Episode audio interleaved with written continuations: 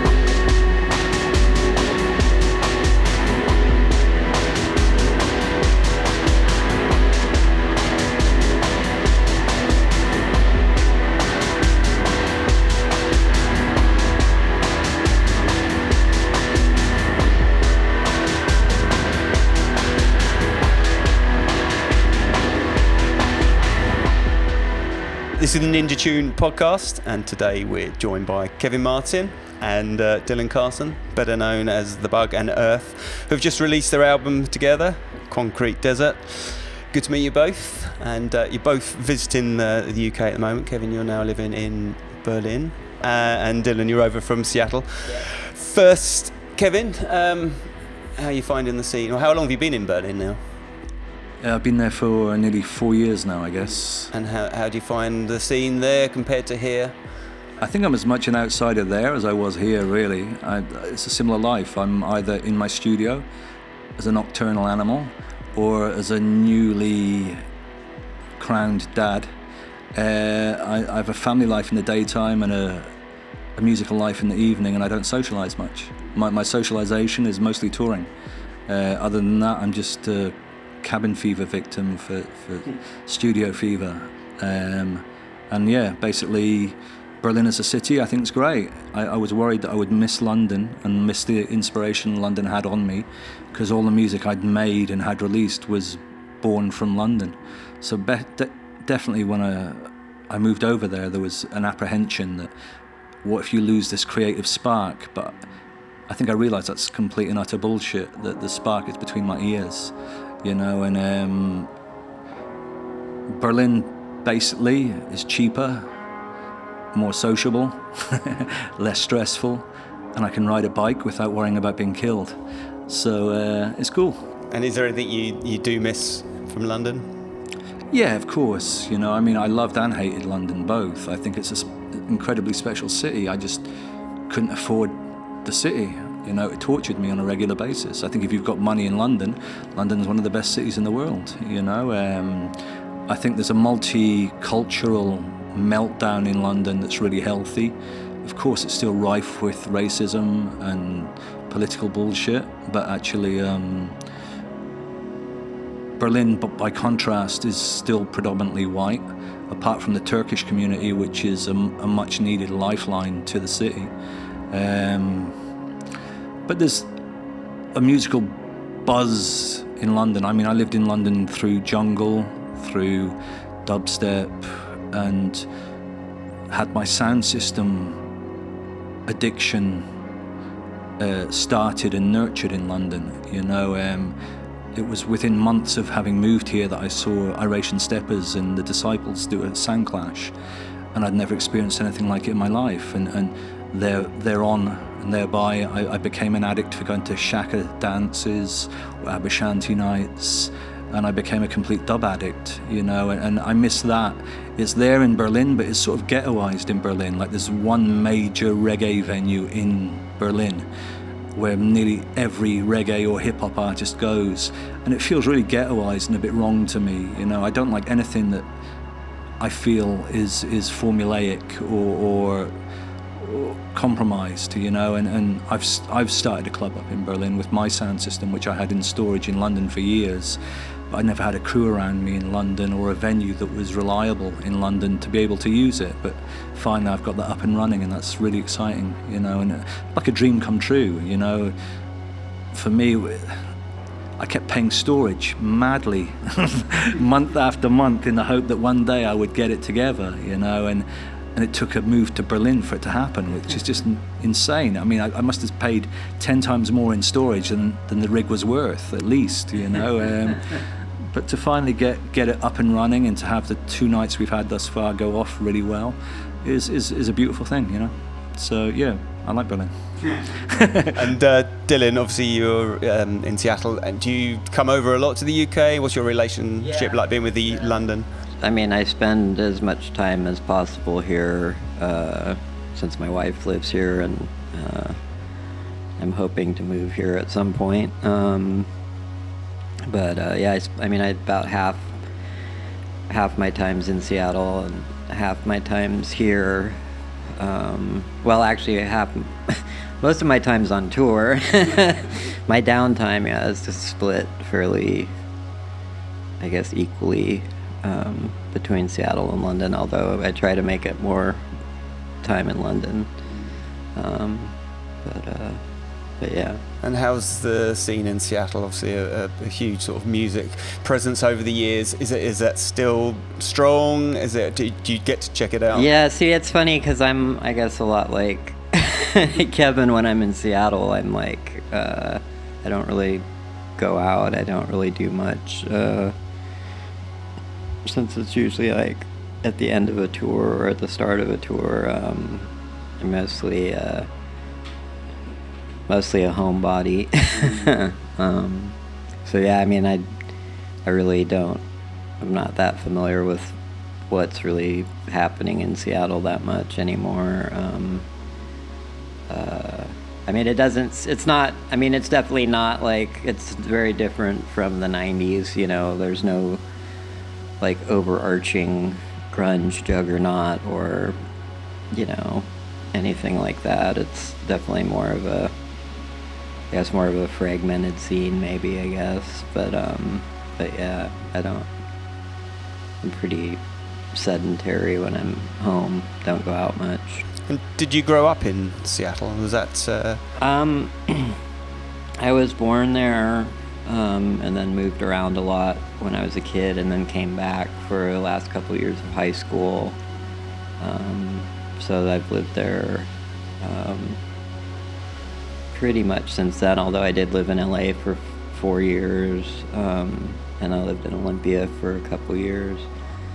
Uh, but yeah, the, since I've been back in Seattle, I came back from LA in 2000. Uh, from, so yeah, I've been there since 2000 now. So. And what were you listening to when you were growing up? What were I mean, what were your family music-wise playing? What what seeped into your mind of those uh, early days? Um, I guess probably the first music I guess I was really aware of would, would have been my parents' music, which was, you know, obviously from my name, Bob Dylan, um, the band.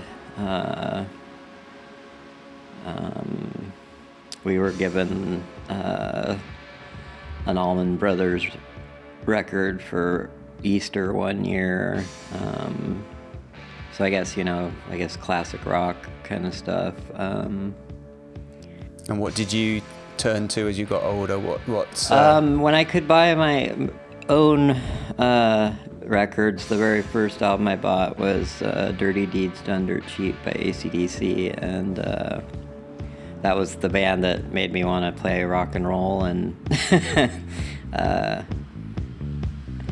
after after I heard them, that's all I wanted to do. Really was music.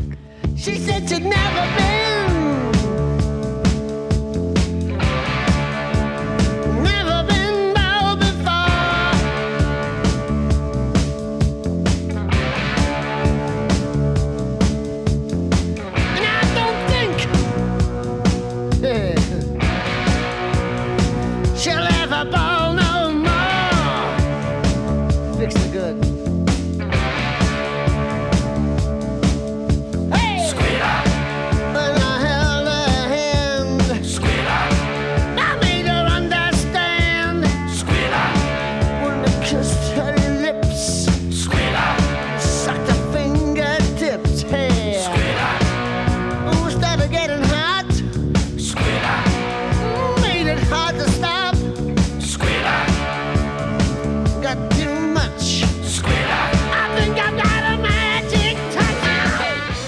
Remember what it what it was that struck that chord with you? I don't know. I guess. Uh, the shorts. yeah. Um, I guess just you know. I mean, it was like. I guess adolescent rebellion, uh, and uh, I don't know, like I mean, the best, to me, the best rock music still has that sense of infinite possibilities that that very few musics capture. Um, and uh, yeah, and I mean, I guess you know, I was living in Texas then, and I was a Texas stoner kid, and my parents didn't like it, that, which helped, and so yeah.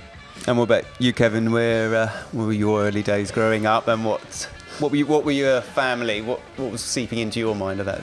Yeah, the reason Dylan's laughing, he, he knows this story, but and definitely love my mum, but she tortured me really, you know, for many years with speakers in three of the rooms in our house, blasting out Deep Purple, Rainbow, UFO. All the stuff I yeah, uh, Cream. Uh, I think Led Zeppelin too. She was quite into just lots of guitar music, which became my enemy, actually. And at that time, I think it was about eight years old when a friend played me the Sex Pistols album, and just being so stunned that as a young, very young kid, like just the swearing alone was attractive you know, uh, and just wondering what all this was about. And yet, my my family wasn't a happy place. You know, it was warfare between my parents and my father and I uh, continually. And um, the music that spoke to me was punk music. Initially, you know, I think the first record I bought was a Discharge record, um, which I still love actually. I still think Discharge sound pretty incredible. It was the first EPs, I think, called Fight Back or Realities of War.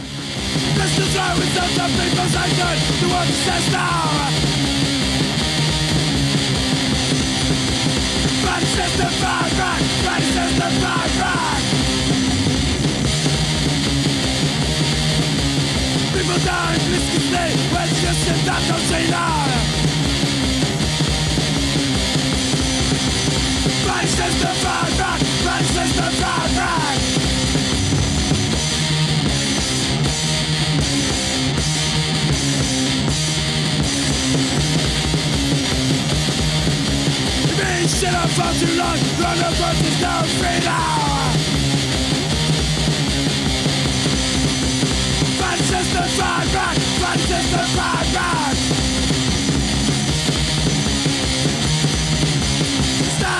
bad back stand up, system, fight back.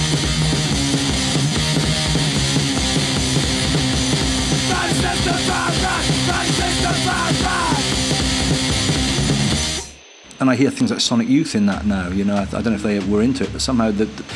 And I found out from Justin in Techno Animal uh, that they were actually quite ahead of their game in terms of how they multi-track guitars to an, a ridiculous degree. But at the time, it was just a great big fuck you to the world, you know. And it was, I didn't have headphones then, so I just bury my when my parents were screaming at each other, I would lie on the floor and pull my speakers down on either side of my ear and play Crass or or uh, 23 Skidoo or Cabaret Voltaire or Throbbing Gristle or something like that. I was very fortunate that there was a record store in in my t- local town, Weymouth, where the guys that ran the shop became like surrogate family to me, and they welcomed me with open arms. And it was a meeting place for freaks in the town. You know, it was a very conservative town on the south coast of England. Um, and they introduced me to a lot of music which I still hold dear. Uh, stuff like uh, Joy Division, Captain Beefheart, Birthday Party. At the time, through my school friends, getting into PiL, The Stranglers, um, a lot of post-punk music seeped in very fast and also the feeling that you could do this too why couldn't you do this if it's your parents were dissing this music saying it's shit because anyone could do it well if anyone can do it then surely i can do it You know, and if it's if these people are getting all this emotion out of their systems, I want to get it out of my system because I've got a lot of emotion to get out. You know, and um, At what point did you start doing it yourself? And the instigation for actually playing an instrument was probably when I was about. This sounds like a crock of shit, but it's true. But my grandfather used to be a saxophone player in a jazz band, but he had his hand amputated in an industrial accident in the factory he worked. And I remember when I was about four, it's probably the only time I met him, I think, actually. he called me and some of my cousins into his room and said whoever could get a note out of the saxophone could have the saxophone. And I was the only one that got the note out. And I can remember crying non-stop for the rest of the day when I realized he was absolutely lying and I didn't get the saxophone. and actually, ironically, the first instrument I learned was a saxophone. Uh, when I was about 14, uh, I, I picked up a sax.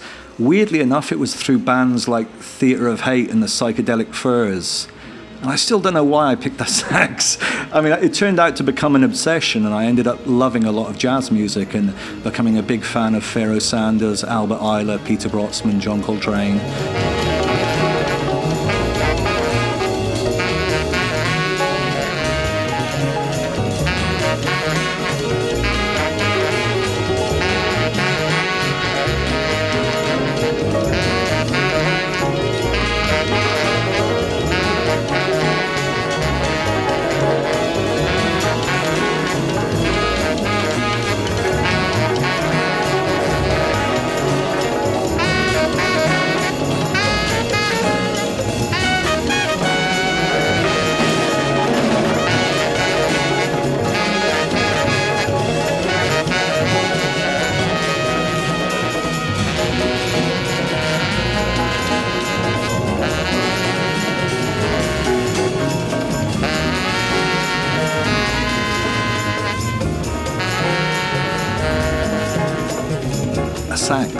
First instrument, and not having a lot of money, it just was a way of making some a tonal sound because I very quickly realized I didn't want it to sound like a saxophone. I wanted to play it, it through a Marshall cab through a whole load of pedals, you know, and um, so straight away, your mind was doing something non-conventional with that instrument. Yeah, yeah. Because to be honest, a lot of that post-punk music, as it's become now known, at the time there was no name for any of that shit. It was just freaky, weird stuff, you know, that was released independently, and it was that had that independent train of thought, that independent modus operandi, you know, where you would try and do something you wouldn't hear anything anywhere else. And it seemed like every artist that emerged seemed to have their own sound separately. It didn't seem to be about xeroxing your influences. It seemed to be how to have that incoming data but output something of your own that's fresh and original, you know? And for me it was the fire, the core, like philosophically, politically, uh, socially, you know, that unites all great musics for me. It- it- obviously, now looking back, whether it be free jazz in the 60s, rockabilly music in the 50s, um, hip hop in the, the 80s, um, Jamaican music in the 70s, punk music in the late 70s, it's just that invention plus fire you know, and that need to make music. It's not about music as commodity. It's about music as necessity, you know, and and that's what inspired me, you know. Um, and when I when I was a kid, uh, uh, like in my early teens, I was hanging out with everyone was inspired by music. You know, it, it just seemed to be the only way out for the, my friends that I chose. Like one of my best mates was a leading rockabilly DJ in the in, in the south, so I would travel to rockabilly dances with him, even though I was a punk at the time. Or I would know mods, or it was very tribal, but. In a town that small, the tribes hung together because the enemy was these crazy navy guys or army guys that would come to town and try and bash you because of the way you looked, you know. So I saw more violence on a regular basis in Weymouth than I ever saw in London, although London's violence, when it does appear, is suddenly much more deadly, you know, and I just think that it was a battleground then, and I, I generally, maybe it's because of my family life, I, I just see um, I see life as, as, as, as chaos, you know, and it's just how you can find your path to navigate that chaos. I think Buddhists believe that actually. And for me, my, my path is music, and it's the only way I've managed to stay sane in, in this very screwed up world that we all exist in, you know.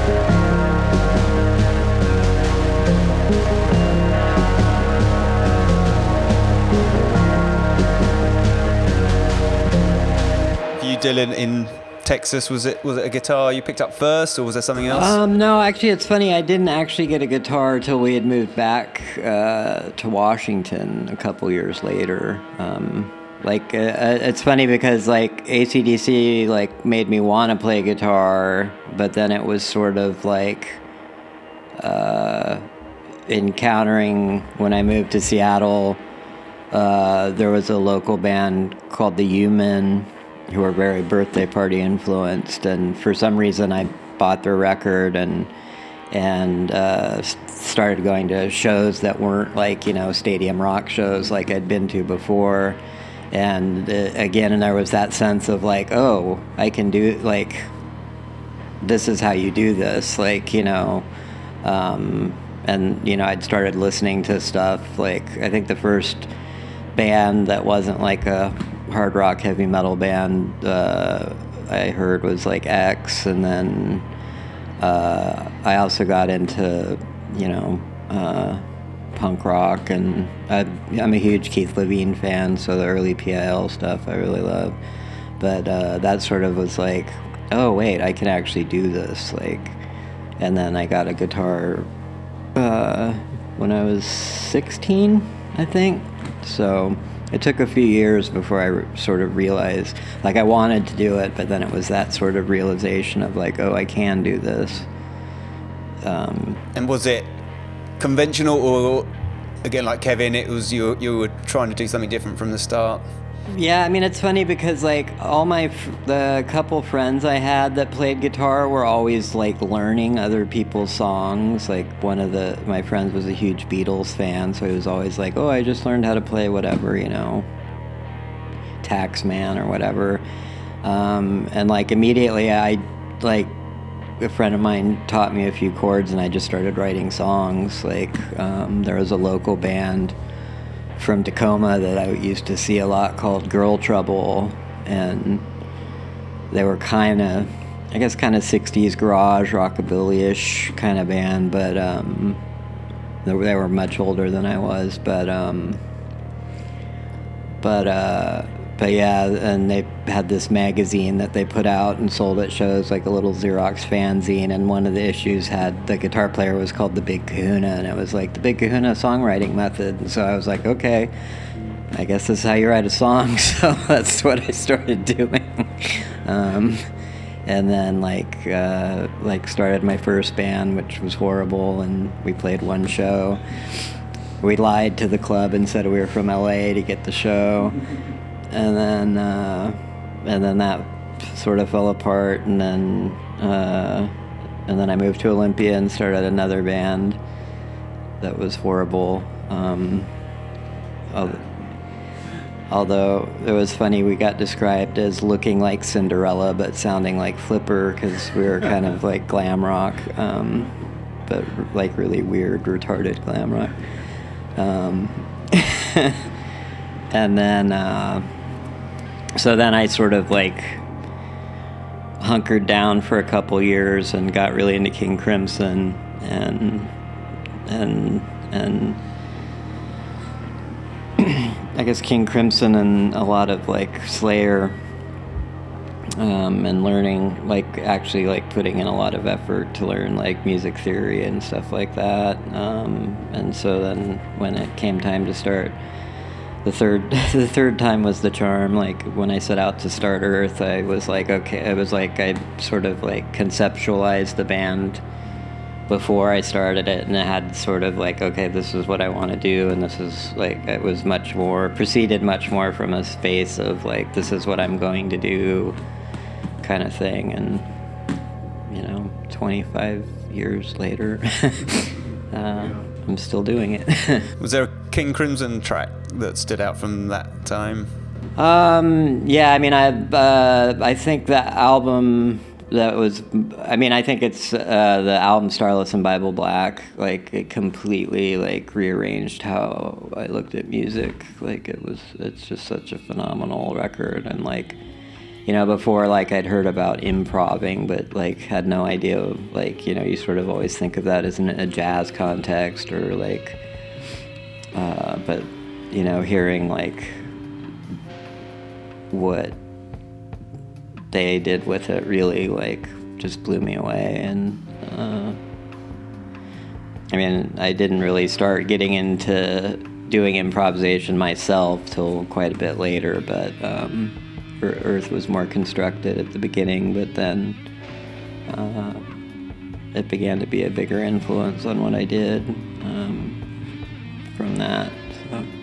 I mean, when Earth first started, like I sat down to play because Rip did, and you know, it was like all, and like I used to play behind the amp, so there would be no visual experience for anyone. Like it was very like, like arty kind of in a weird, in a weird lunkhead, Washington, redneck way.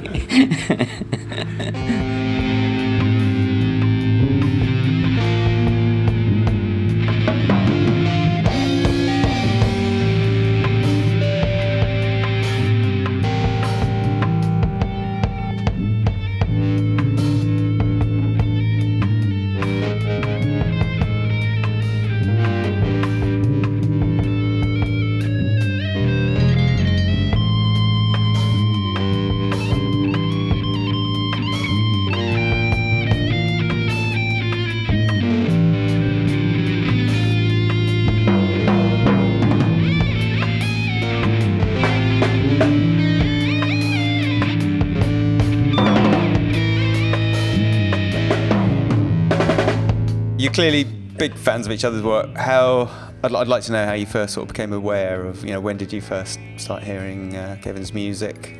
Um, I guess technically the very first time um, uh, was King Midas Sound opened for Ohm.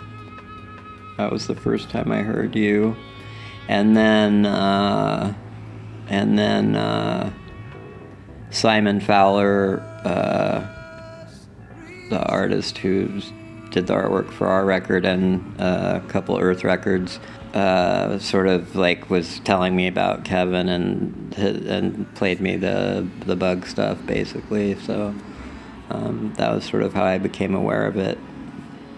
and for you, Kevin, when was? Uh, For my sins, I, I worked as a journalist for a while when I wasn't making any money from music whatsoever. And um, I got sent Earth 2 and uh, was sort of horrified and and magnetized to it, you know, because it just like this dirge of claustrophobia and distortion, which instantly was going to attract me. and then slow and antisocial, game over, really, you know. Um, so basically, yeah, I heard that, and um, did you do a review of? I didn't too? because at the time I was I was the magazine I was uh, reviewing for uh, was Tower Records in store, and at the, uh, my my position there was the electronic music um, reviewer, uh, which and there was another guy doing metal, and it's just I happen to know the guy that sent out freebies for Sub Pop, and uh, they sent me that, and probably by mistake, maybe I don't know, but I was happy they sent it. But then I, I didn't, for some reason, I don't know why. To this day, I didn't keep tabs with Earth at all, um, and then it was probably hearing Hex. I don't know. There's probably two albums between uh, Earth Two and Hex, at least two, you know. Yeah. And then when I heard Hex, I was really then I was really blown away. Because for me, it, of course, it had the same intensity, but just this amazing use of narrative and space, and it was drenched in atmosphere. Felt like it was a soundtrack to an, a lost America, you know, and and just kept tabs since then on what Dylan had done, and um, basically became a fan, you know, of, of, of where he went. And it was through Simon, the illustrator, having links to, to Dylan that um, I reached out to Dylan to, to do the EP that came out on Ninja Tune, Boa and Cold.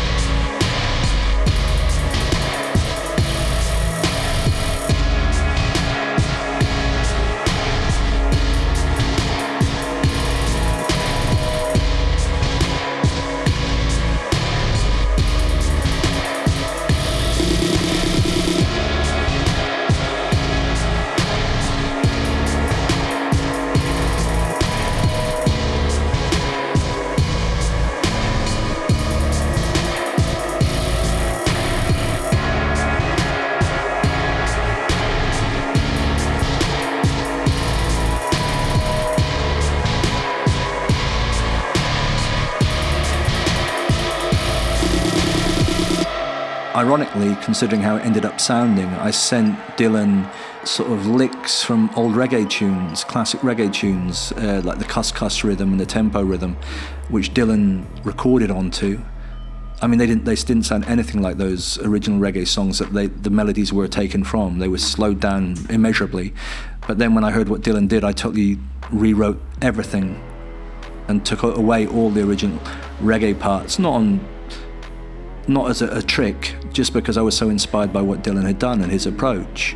Um, so for me, I just was inspired by, by, how he how he approached the guitar and just tonally and texturally. You know, I think for me, Dylan's a craftsman, a master craftsman actually. Um, as an electronic producer, the real goal is to how you can find your own voice through machinery you know, and, and, how will people recognize you have your own voice and not the voice of Mr. Korg or Mr. Roland, you know, and I think that Dylan's got that, you know, he's got a style and a sound that's instantly recognizable and, and, and for me just keeps getting better and better actually. I, I think he's been brave in his choices. Whenever people have expected a right turn, he's done a left turn. And again, I, I like that, you know, personally.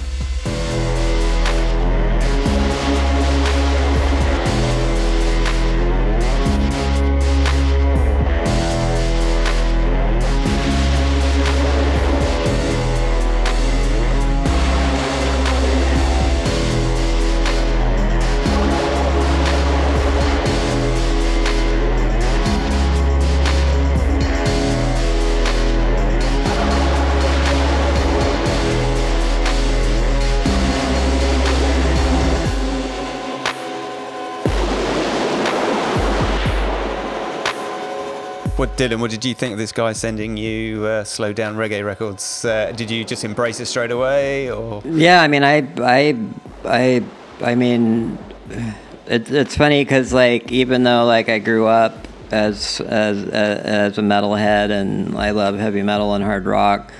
Um, the guitarists that I like super admire are sort of the like the R and B type craftsman guitarists like Steve Cropper, Cornell Dupree, like uh, the kind of people that are like subsuming their ego and just like contributing to the overall piece of music. You know, it's not about like, you know, the hot solo or the, you know, it's about the, like, what can I do to make this, you know, work or, you know, like, what can I contribute to this? Um, I mean, I didn't know. It's funny because I didn't know about the origin uh, origins of the tracks till recently.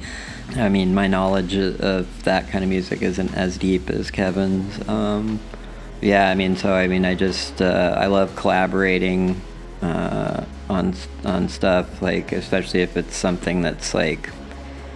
I mean, to me, that's where like the magic happens. Is like when to you know when when you're interacting with another musician, um, you're gonna do stuff that you wouldn't have done on your own. Had you both actually met at that point? No. No. So you were you were just sending stuff to him. Yeah. And then when, when did you actually meet? Uh, before, still before the EP came out, or no? It was after the EP came out. We were I ran into him on the streets of Krakow, Poland, because we were both playing Unsound Festival. and you were out on a cake run, and I was heading to the hotel. and so then, how did it progress then to sort of you know where we are today with this album? Obviously, you kept in touch in that period. Was it is, is the music on this release? Did it start back then? Um, well, we did two shows. Um, we played at Supersonic. Um, I guess it was kind of a half and half show because it was with Flo Flowdan for half of it. And then I did the first half where we did the Cold and Boa. And then uh, we played again for Ninja Tune's 25th anniversary. Yeah. Is that yeah. the LA thing? Yeah. And he had a bunch of tracks, and since we were both going to be there for a while, uh, it was our opportunity to like actually work together, together, like be in the studio at the same time. Is that different? Um, can you work equally as well sending stuff to people and getting it back and uh, is, is it, it i guess must be different being in the same studio yeah i think i mean i, I think it's been a lot better because i mean obviously we've gotten to know each other better. We've gotten to realize like stuff that we have in common musically. Um, and uh, yeah i mean it's just more it's nicer to have someone to like hang with while you're doing it rather than oh, there's this guy over here waiting on my my thing, waiting for that email, that that we transfer.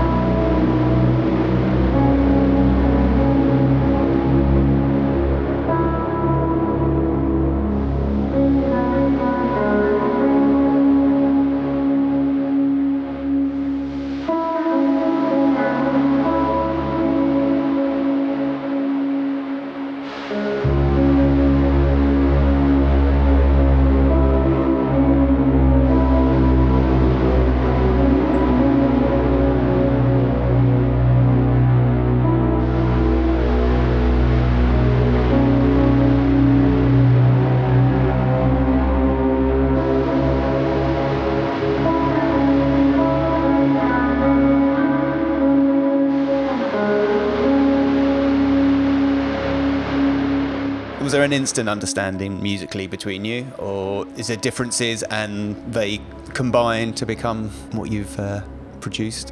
I'd say we've never talked about this objectively. We're probably fairly reserved characters who are wary of people. and I'm sure Dylan wasn't sure where I was coming from really. I don't know. I've never spoken to you about that, but I, Dylan probably never had a clue because it was never a, a, direct conversation where we said how Concrete Desert would sound. And actually, what he recorded on in LA was related to the album, but actually got, again, very extremely rewritten in Berlin. You know, um, I think what was great about being in the studio was getting to know Dylan as a person, you know, and, and that's what's great about being in the studio with someone. It's an instant rapport or not. Yeah. you know, um, I've been in uncomfortable studio situations where I wish hadn't lasted as long as they had. but actually, as I've grown to, to know Dylan and we've worked more and done more shows together, I feel that a, a, collaborative world is opening up for us, which is really super positive, you know. And it was actually thanks to Ninja setting up that party that that it gave us the opportunity. Ninja also found the studio. Ninja LA, Jamie, uh, found the studio um, with Daddy Kev, and um, that's what made it happen. And it was just great to to I, have worked by mail, which I have nothing against whatsoever. There's sometimes a stigma to that attached. A lot of journalists seem to have a problem with that. I don't really have a problem with files being exchanged if the end product is mind blowing. You know, I don't care how you get to that end product, but actually, just an instant re- communication is great. You know, and also when you're getting to know someone, just to, to realize, are we go, do we have similar interests? Are we aiming for the same thing. And the conversations in the studio alerted me to things I really didn't know about Dylan. I didn't know he was a, a fan of hip hop, or how deep his knowledge of dub was, or how much he liked Spacemen 3. You know, this is all like if my wife was here right now, she'd be laughing at the nerdism of this conversation, you know. But actually, as a nerdy musician and a, a, complete obsessive about sound and production, it was fascinating for me to get to know that Dylan wasn't just about playing a guitar full stop, which I never really thought he was because his music had shifted so often, you know. So it's really Concrete Desert is just was just a part of the process of getting to know Dylan and getting to know a city for me. You know, it was very much took shape through our meeting, but also through the fact that it was in a very definite environment that spoke loud to me, you know, and it was fascinating to see how we could m- sort of maneuver in the studio, and then how I would have, I decided, not would have to, how I decided to try and give that some form of narrative for the album as the producer. You know, it's it's just that was my role. So so my role was how how can I form that into something, you know? And and definitely hearing what Dylan did gave me new impetus and, and, and, new direction in, in, where the album went. So, so, you mentioned, I think before about LA being, you know, a part of it. So if you know if you'd done that in a different city, you think you would have had a completely different outcome. And what, and what was it about LA that did it? I think absolutely it would have sounded different in a different yeah. place. And as I worked on the the final mixes, I really wanted to feel as if I was in LA or the evocation. That might sound a bit wanky to someone, but actually, it's just did I feel how I remembered the city, the the heat, the haze, the distance, the space. That's what I wanted to feel when I heard the record, you know. Uh, and um, Dylan endured me moaning miserably about the city in the studio. Um, and Dylan had lived there. So I think it would have been. Uh, I've subsequently heard from him that it, it, was interesting for him to hear my perspective. But we, we actually feel differently about the city. Dylan likes LA. I don't.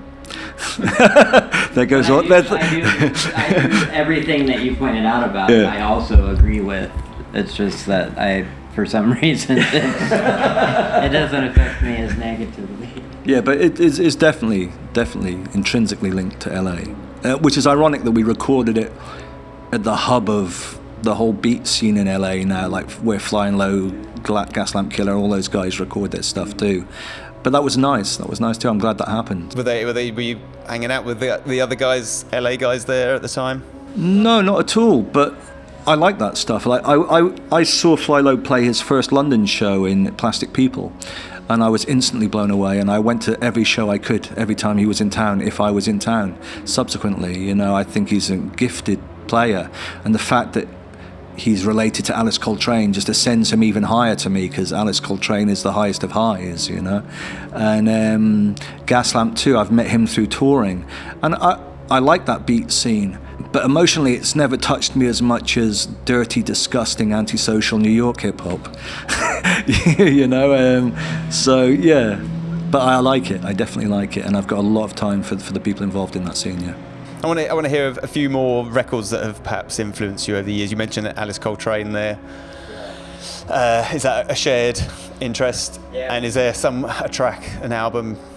The whole journey of to Satchidananda record, and then the one he. I, I, you probably don't like this one. I'm not sure because there's guitar on it, but the Santana one, Illuminations.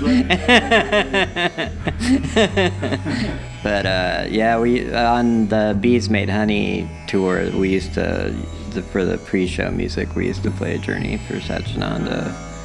But yeah, no, I love I, Alice Coltrane. I like Alice Coltrane better than John, which I always expect to get hit when I say that.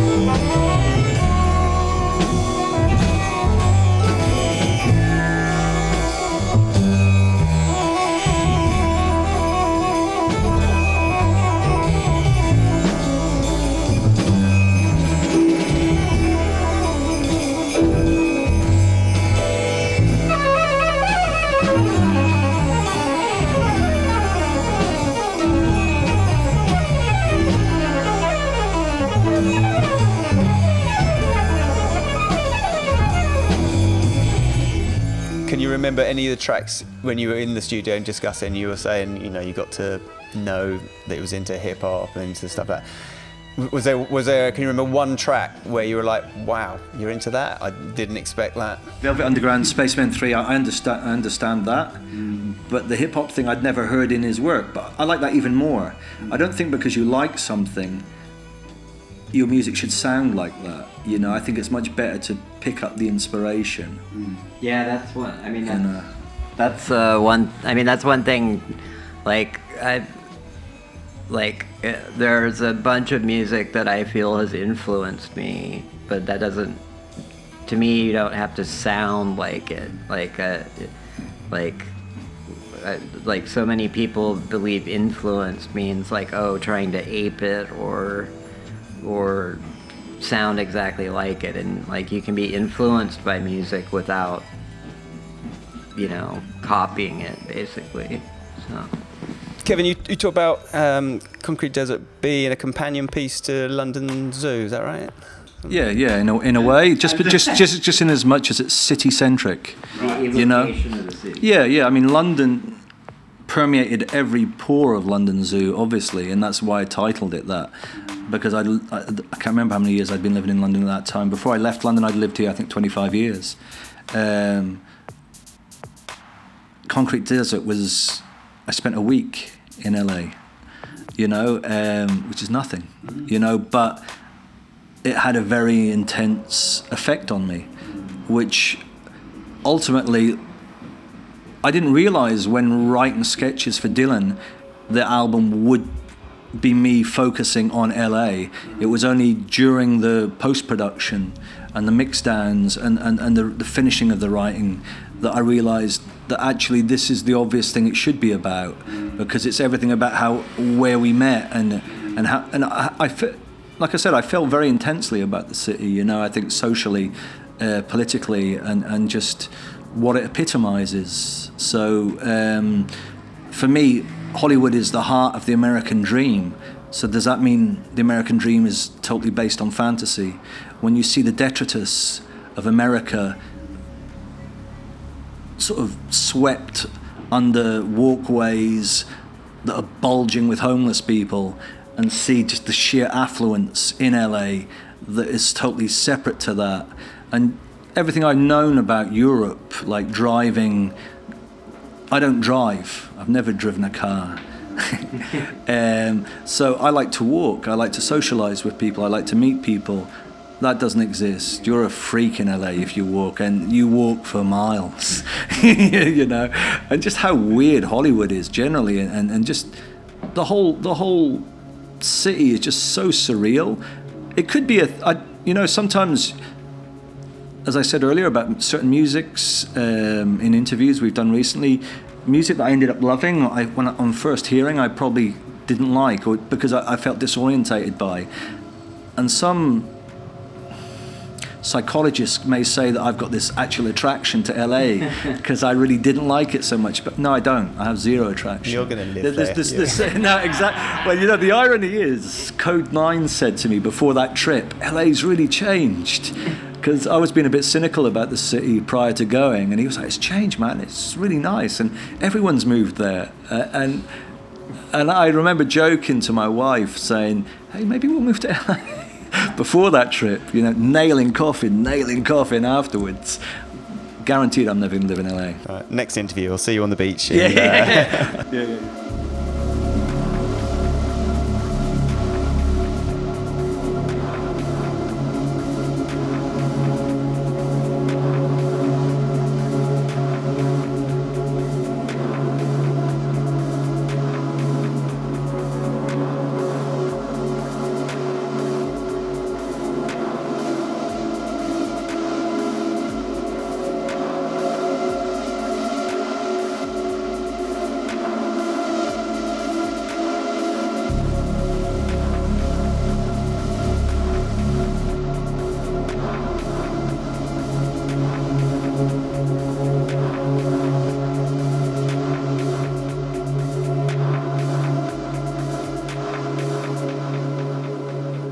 So you've got some shows coming up, and um, tell us what we can expect from a live show. The CTM show that we did, like that was the first. Even though we had played together a couple times before, this the that show was the first one that felt like it had really gelled, I guess you could say, because like obviously we'd have had the basis of the record, and then we'd had some time to to hang out at his studio and and and work on it, and um, uh, yeah, so I mean, I guess it's just sort of. I mean, I always view the live situation as completely different from record, and it's a chance to uh, sort of improvise and riff off the record and create something that's maybe based on a record but makes it more it's usually i think more intense and more exciting i guess to me anyway. But Kevin, is your from what you've done previously live? Is it a, a completely different setup or show from your side of things? No, actually, it's not. Um, it's really just a. Um, a continuation of how I worked with Techno Animal live and how I worked with King Midas Sound live, actually, whereby I more or less bring a studio into the live environment and dub it out you know, and I'm able to improvise or build layer upon layer of, of psychedelia on top and around what Dylan does, you know, and I can play off him with what I do. And it gives me freedom of movement. And like Dylan, I, I feel personally so often, so many big shows are so sanitized now, whereby it's uh, become expected that you should retread your album almost note perfectly. Well, not almost, note perfectly. Uh, and that bores me to tears. You know, it's like if I want to hear an album, I'll listen to the album at home. But in a live environment, I want it to feel different or special. So often, when you see a band that's so well drilled, you end up feeling it's, it's like robotic, soulless. And what do you go home and talk about? You, the same people, the same show will be the same to the next audience at the next town, the next night. You know, I can't stand that idea. You know, I, I, this we really have room to move, and sonically, I feel that a live show, if it's truly live, should overwhelm you. It should be something you go and talk about. The best shows I've been to, I've evangelized about for weeks and years afterwards, you know, and I'd hope that what we're doing live has that sort of impact when people come. Some people may be bored by the album because they see it as as fairly easy listening compared to stuff we've been known for in the past. Could come to the show, I think, and, and have their their brain cells re-massaged by, by the decibels and dissonance. So it's, it's got what the album's got, but it's got a lot more. I feel too. You know, that's not a diss of the album. I'm, I'm very proud of the record we've done together. Um, but I just think live is live. It's not a, hundred percent reflection of, of a record. I, I, find that pointless. Brilliant. Well, uh, thanks very much. Um, are you going to be hiding behind the amp? That's all I want to know. No, no, I'm, I, I'm, I'm, I'm, a, I'm a show off now, so I'll be front and center. Well, thanks very much, uh, both of you, for coming out. Thank and you. Good luck with all the live shows and the rest of it, and um, future projects.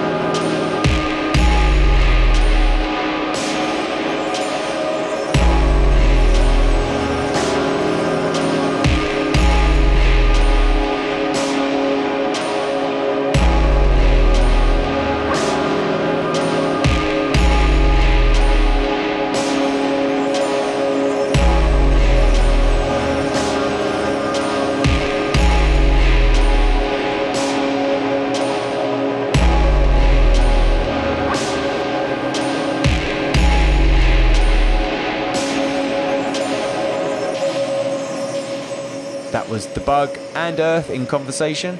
And now we turn our attention to some of the new releases coming out on the Ninja Tune family of labels.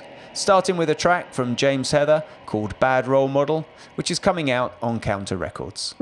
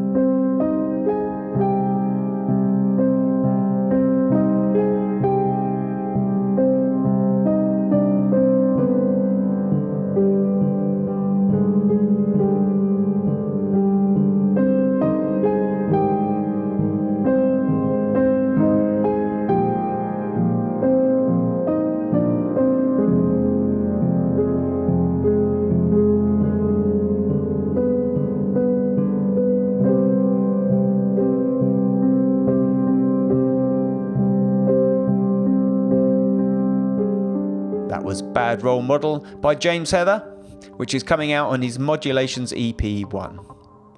Up next, it's Discwoman co founder, UMFANG, with a track called Where Is She, which is coming out on Technicolour.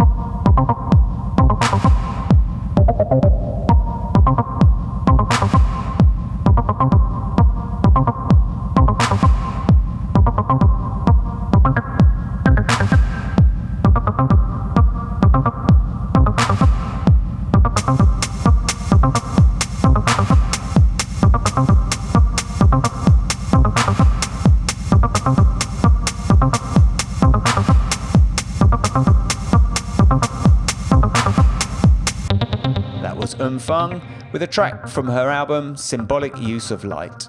Now it's new signing Bicep with a track called Aura, which is from their debut LP coming out on Ninja Tune.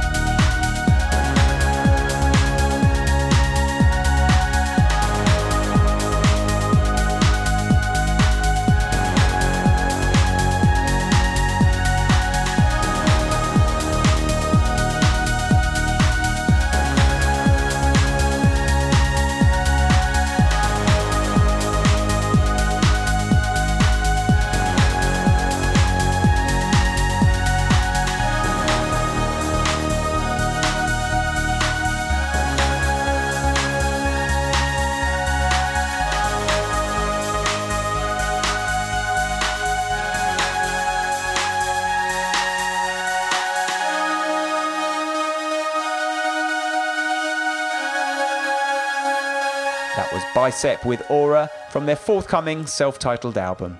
Next, it's another new signing Jordan Rakei with Sorceress, which is also coming out on Ninja Tune. Darkness growing over me silently.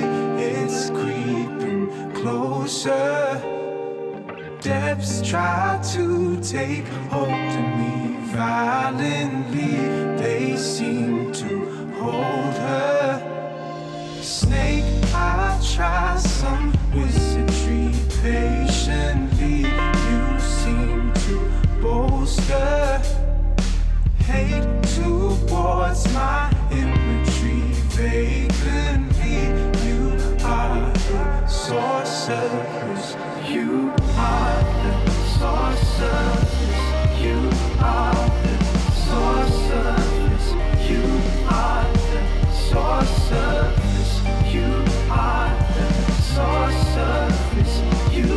God.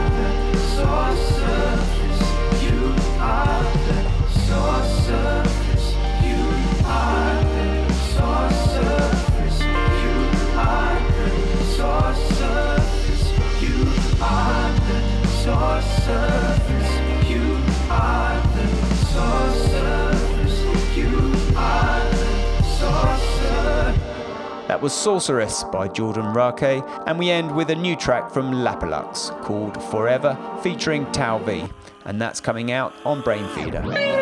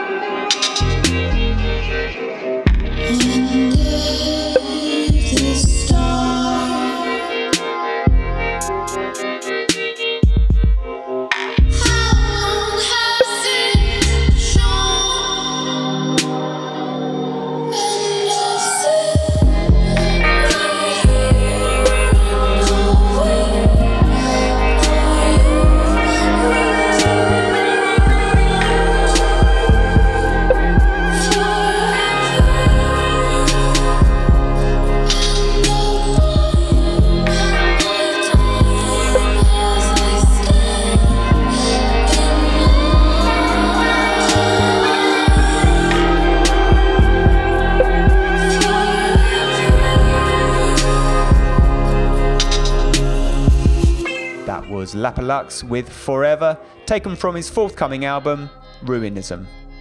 That's it from the Ninja Tune podcast. We'll be back with another edition soon.